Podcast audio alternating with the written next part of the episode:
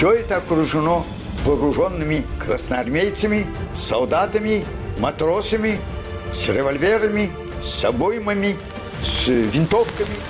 Ко мне подошел совершенно пьяный матрос и стал кричать, что я контрреволюционер.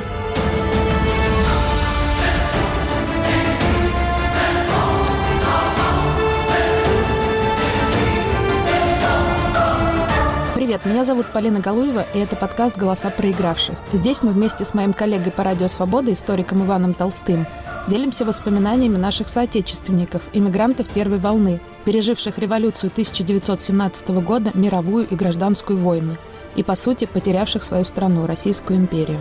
В прошлом эпизоде мы слушали, как большевики захватили власть в Петрограде. Как обычно, никто, даже сами большевики, не верили, э, что надолго удержит власть. Очередным переломным моментом, после которого гражданскую войну уже было не избежать, стал разгон учредительного собрания. Причем выборы в учредительное собрание проходили уже после Октябрьского переворота в ноябре 1917 года. Большевики на них не победили, большинство мест досталось эсерам. Тогда вопрос, зачем они вообще допустили проведение учредительного собрания? Учредительное собрание – это был тот единственный парламентский орган, который мог принимать будущую конституцию. Все предыдущие меры, все парламенты и предпарламенты, которые существовали в эпоху действия Временного правительства, это все было исключительно временное, висевшее на ниточке и абсолютно несерьезное и нелегитимное только четыреххвостка. Выборы по принципу четырех элементов. Прямые, равные, тайные и всеобщие. И, конечно, это был верх демократизма, которого достигала Россия вообще в своей истории. И выборы прошли, они начались предварительно и уже давно, и большевики этому не препятствовали. Мы знаем ленинскую тактику. Ленин допускал, мы дадим этому произойти, только потом оторвем голову. Ленин знал, что он посадит э, и расстреляет своих соперников, а соперники не догадывались. Они вели парламентские бои. Они уходили с заседаний, когда они были не согласны с действиями большевиков. Ленин потирал руки. Прекрасно, оппоненты. Уходите, господа. Наших голосов будет больше. То же самое было с учредительным собранием. Большевики дали ему состояться. И днем 5 января учредительное собрание открылось в Таврическом дворце в Петрограде. Там были представлены все партии. Были большевики 23%, эсеров было около 40%. Кадеты были разве что запрещены. Были меньшевики и так далее, и так далее. То есть э, демократический принцип был соблюден. О том, что тогда происходило в зале учредительного собрания, расскажет голос из прошлого, который принадлежит Марку Вениаминовичу Вишняку, эсеру, депутату и секретарю учредительного собрания. Это было нечто среднее между цирком и лобным местом. Люди, главным образом, на левом фланге – большевики и левые эсеры. Они точно взбесились, обезумели. Открытые рты, в особенности у Луначарского, помню, сжатые кулаки, потрясаемые в воздухе, бьют о пюпитры этими кулаками, кричат, визжат, свистят пальцами. А это все на авансцене. Это сидящие члены учредительного собрания, весь левый фланг. Все это окружено вооруженными красноармейцами, солдатами, матросами, с револьверами, с обоймами, с винтовками. Иногда винтовки эти наводят вот на лысую череп эсера, народовольца, сидевшего два раза на каторге по восьми лет минора. И на нас наводит. Я ведь сидел около председателя Чернова на платформе, как секретарь. А члены правительства сидели сзади нас, и там и Ленин сидел, немножко развалившись, в неглиже с отвагой, как говорится. Он не говорил, но он руководил, он направлял. Он говорил, когда кому кончить речь, когда вообще замолчать, когда уходить. Мы выработали ряд проектов закона, но провести мы ничего не могли. А мне большевики, которые все пропускали сквозь сито, по билетам специально надо было, как я это называл, урицизацией пройти. То есть Урицкий считался такой большевик, которого убили потом. Он надо, требовал получить билет у него обязательно. Понимаете, мне не дали даже списка членов учредительного собрания. Это действительно была пытка сидеть там. Мы там сидели с двух часов до пятого часа следующего утра. Ну, конечно, распространялись всякие слухи о том, что сейчас нас всех увезут, арестуют. Потом, значит, э, есть там ведь не давали, свет погасит – значит, надо было запастись свечами. Большевики и охрана, которая целиком состояла из большевистских частей и красногвардейцев, порывались разогнать и чуть ли не расстрелять собравшихся в этом зале. Но Ленин останавливал эти действия. Он довел дело до конца, до середины ночи, когда уже все безумно устали и начали все-таки принимать законы. Был принят закон о земле. И было принято обращение ко всему миру о том, что Россия становится Российской республикой. Ленин дал чему-то произойти, чтобы потом никто не мог сказать, что он сорвал это собрание. И ушел вместе с другими большевиками, и остался только большевик Дыбенко, и вот тогда матрос Железняков по кличке Железняк подошел к Дыбенко и сказал, что вот как бы устали солдаты и матросы, и что делать? Ну, Дыбенко сказал, ну, так вот пойди и объяви. И матрос Железняков пошел в президиум, взял за рукав председательствующего Виктора Чернова и сказал, караул устал, все, расходиться. Скороговоркой Виктор Чернов закончил заседание, и все разошлись. Они пришли на следующее утро, и Таврический дворец был оцеплен охраной, и никого не пустили. Штык вперед, расходитесь. И начались в городе аресты. В ближайшую же ночь, с 6 на 7 января в Мариинской больнице были убиты матросами два кадета – Шингарев и Кокошкин.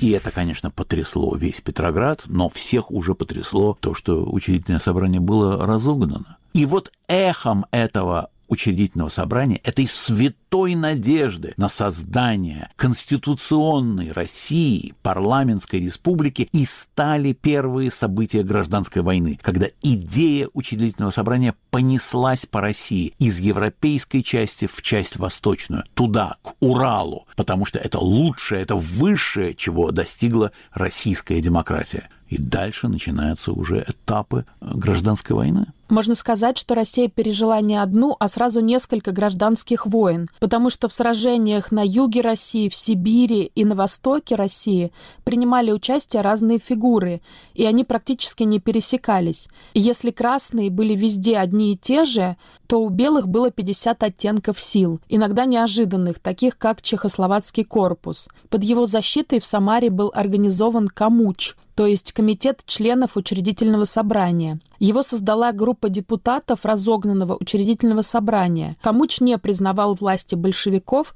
и собирал свою армию под руководством подполковника Владимира Оскаровича Капеля.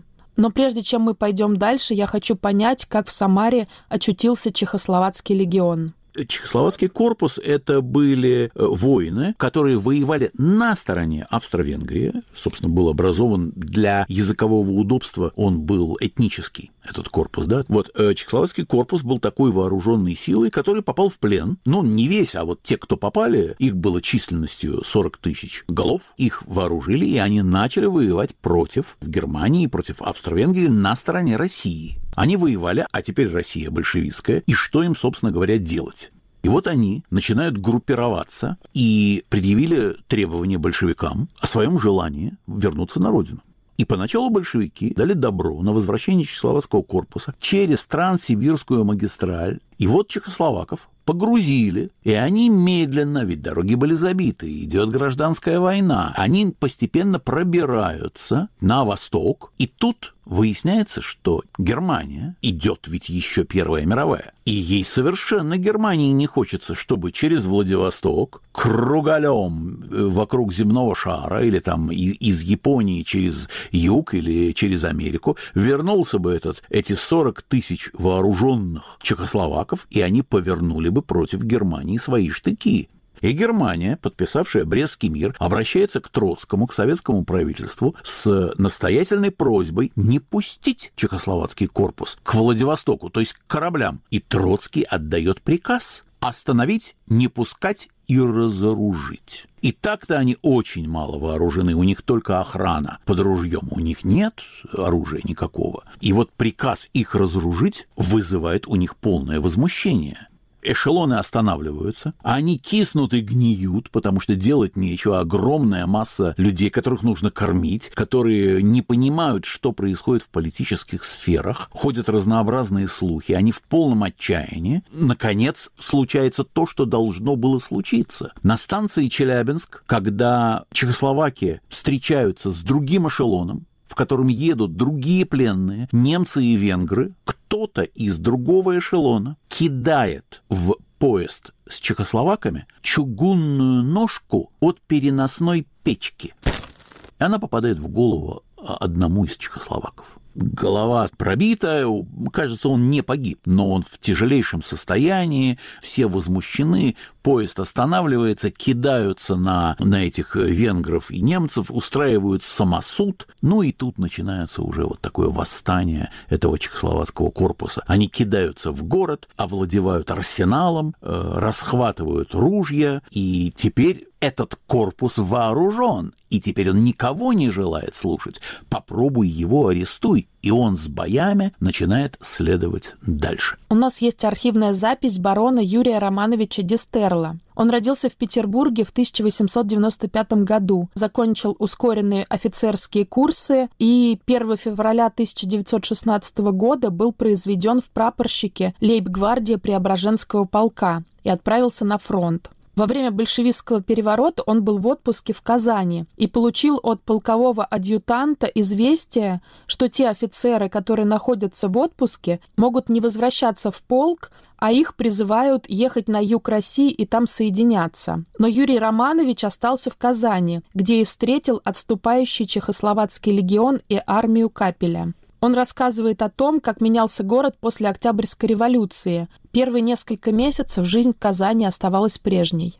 Положение стало ухудшаться, начиная с ранней весны когда в Казань прибыли уже представители новой власти из Петрограда и из Москвы. Э, начались кое-какие аресты. Многие стали менять квартиры, чтобы не подвергнуться арестам. Но все это носило еще такой случайный и неорганизованный характер. Одним из первых арестованных был лично я. Небольшой группой мы отправились в Казанский театр, где шла опера. Первые ряды в театре занимала революционная молодежь, на которую мы смотрели с некоторой насмешкой – и который отвечал нам тоже недружелюбными взглядами. Я не снял в этот вечер погон, и поэтому, когда я проходил по верхнему кулуару театра, ко мне подошел совершенно пьяный матрос и стал кричать, что я контрреволюционер, но его публике удалось его оттеснить. И чтобы такой случай не повторился, я решил уйти из театра. Но при выходе я был арестован патрулем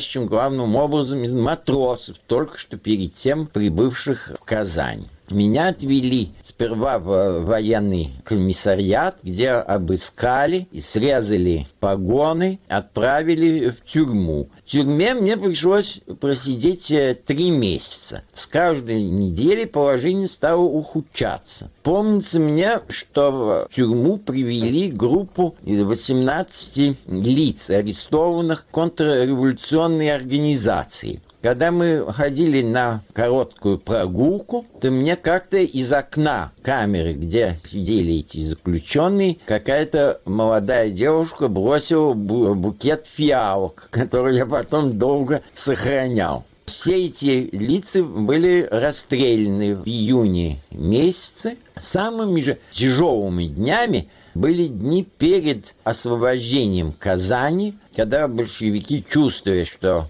подходят чехи, мы стали ежедневно увозить из тюрьмы и э, пачками расстреливать э, арестованных офицеров. Я был приговорен к году тюрьмы за то, что якобы произвел демонстрацию в честь Гетмана Скоропадского, который в это время произвел переворот э, в Киеве, и с которым, конечно, в Казани никто сообщиться в то время не мог. Я защищался тем, что я вообще э, носил э, погоны всегда. То есть я их не, просто не снял. И надел их специально, чтобы произвести демонстрацию, а не успев заказать еще штатского платья, не хотел ходить в кителе без погон. В июле месяце из Самары э, стали подходить э, к Казани чешские части, которые стремились пробиться на восток. Шли с ними и русские части под начальством капитана Степанова. Эти войска остановились э, в 50 верстах от Казани. Но э, офицеры, находившиеся в Казани, пробрались к ним и сообщили им, что в Казани лежит э, значительная часть нашего золотого запаса, и что надо быстрым наступлением пока большевики не успеют его вывести, занять город. Чехи подошли к Казани поздно вечером, заняли все главные здания города, причем большевики бежали без э, всякого сопротивления. Тюрьма была открыта, и все заключенные уже на рассвете могли свободно выйти и разойтись по своим домам. Любопытно было, что помощник начальника тюрьмы оказался белым офицером, который сразу же надел белую повязку, которую тогда носили все, чтобы показать свою причастность к белым. Вы слушаете подкаст «Голоса проигравших». Вернемся после короткого объявления. Здравствуйте, это Виктор Кульганик. Новые истории людей, которые оказались в заключении. Осознание жизни через тюремный опыт. Как человек за решеткой смотрит на себя и на окружающий его мир. Во втором сезоне подкаста «Азбука тюрьмы» в эфире «Радио Свобода» и на популярных подкаст-платформах.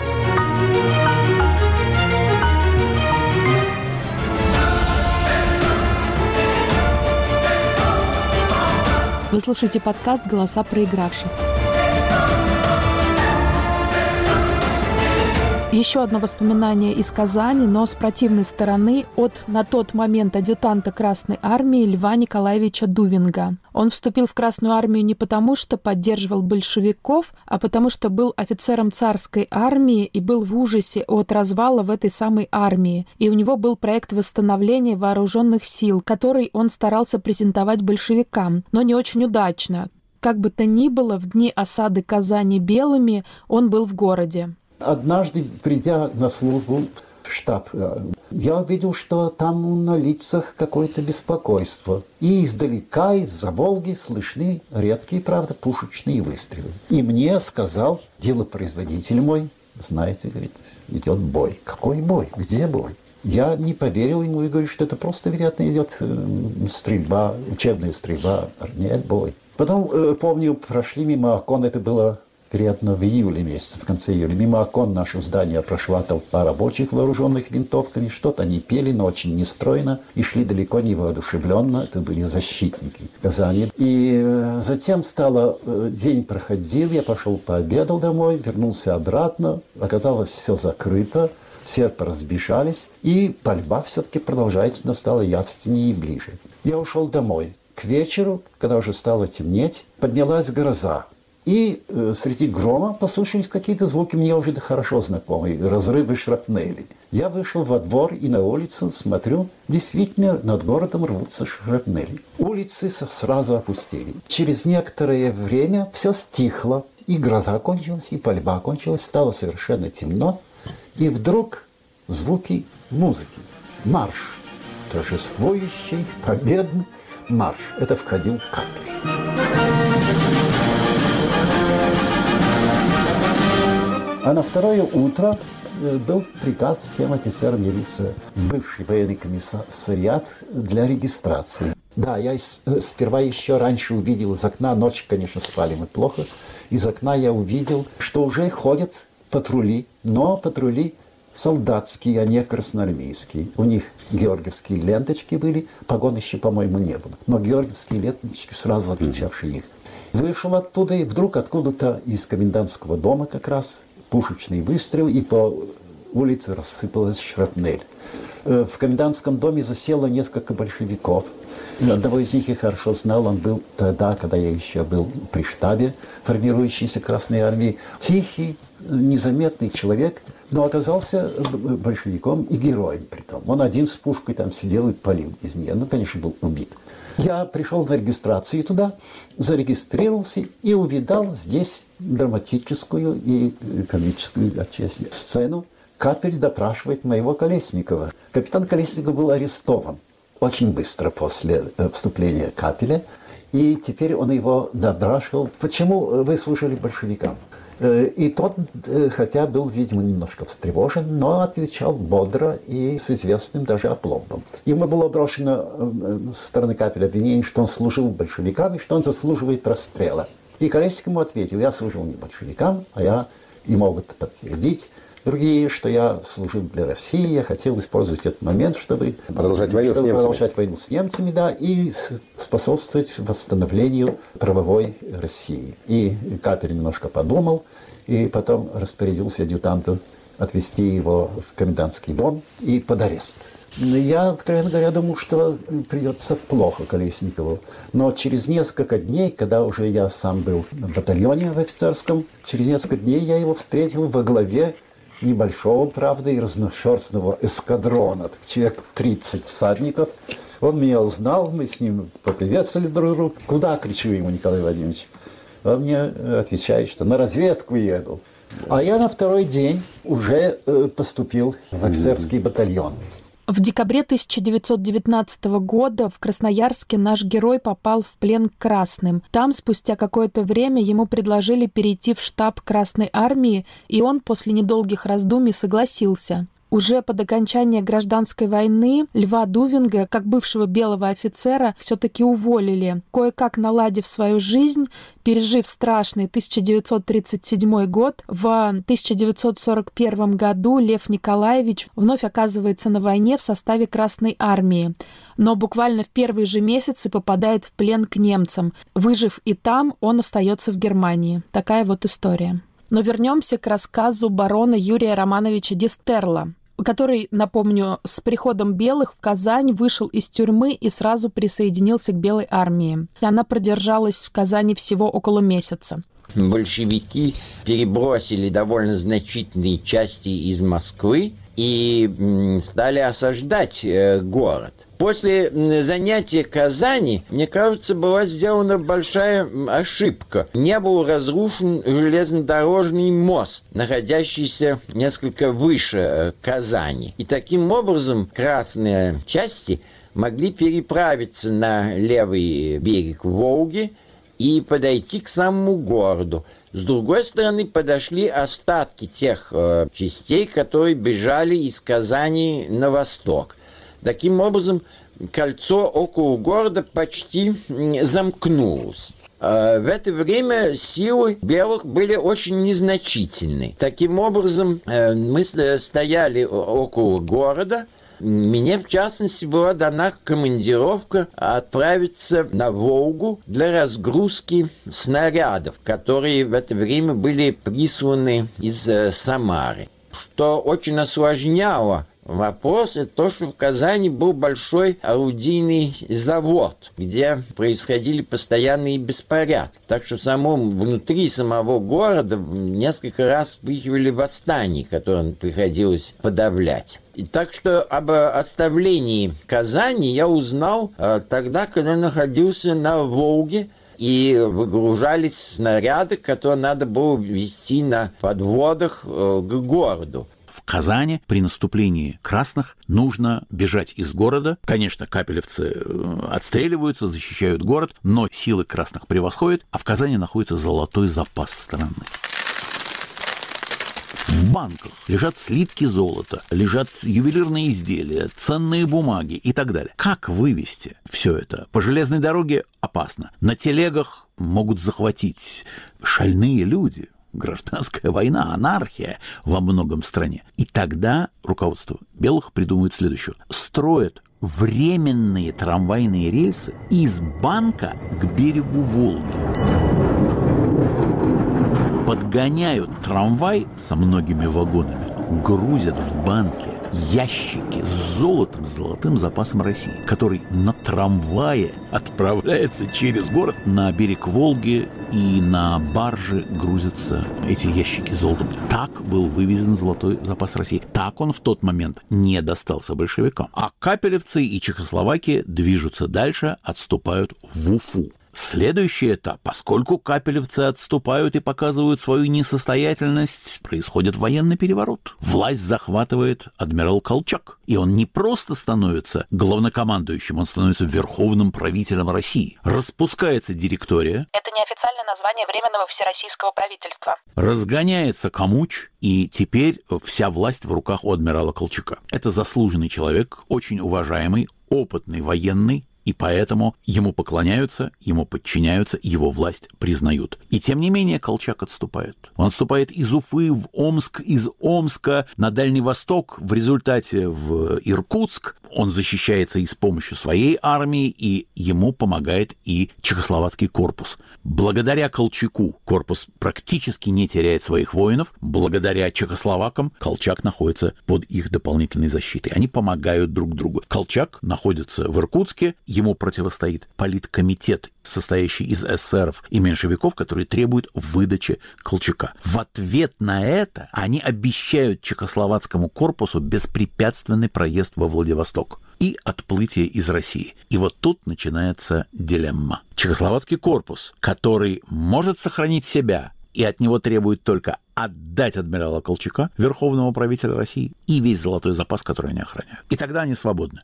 И чехословаки поступают в стиле реал-политик. Мы остаемся живы. Это все принадлежит русским. И золотой запас, он не наш. И адмирал Колчак. Это, в конце концов, российские проблемы.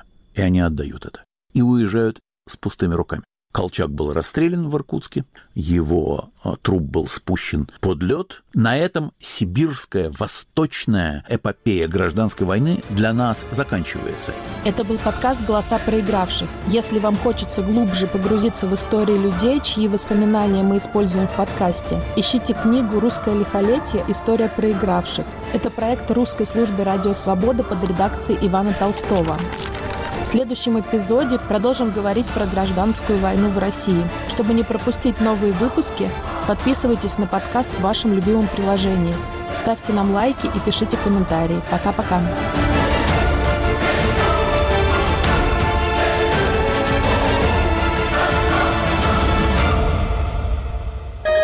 Студия подкастов «Радио Свобода».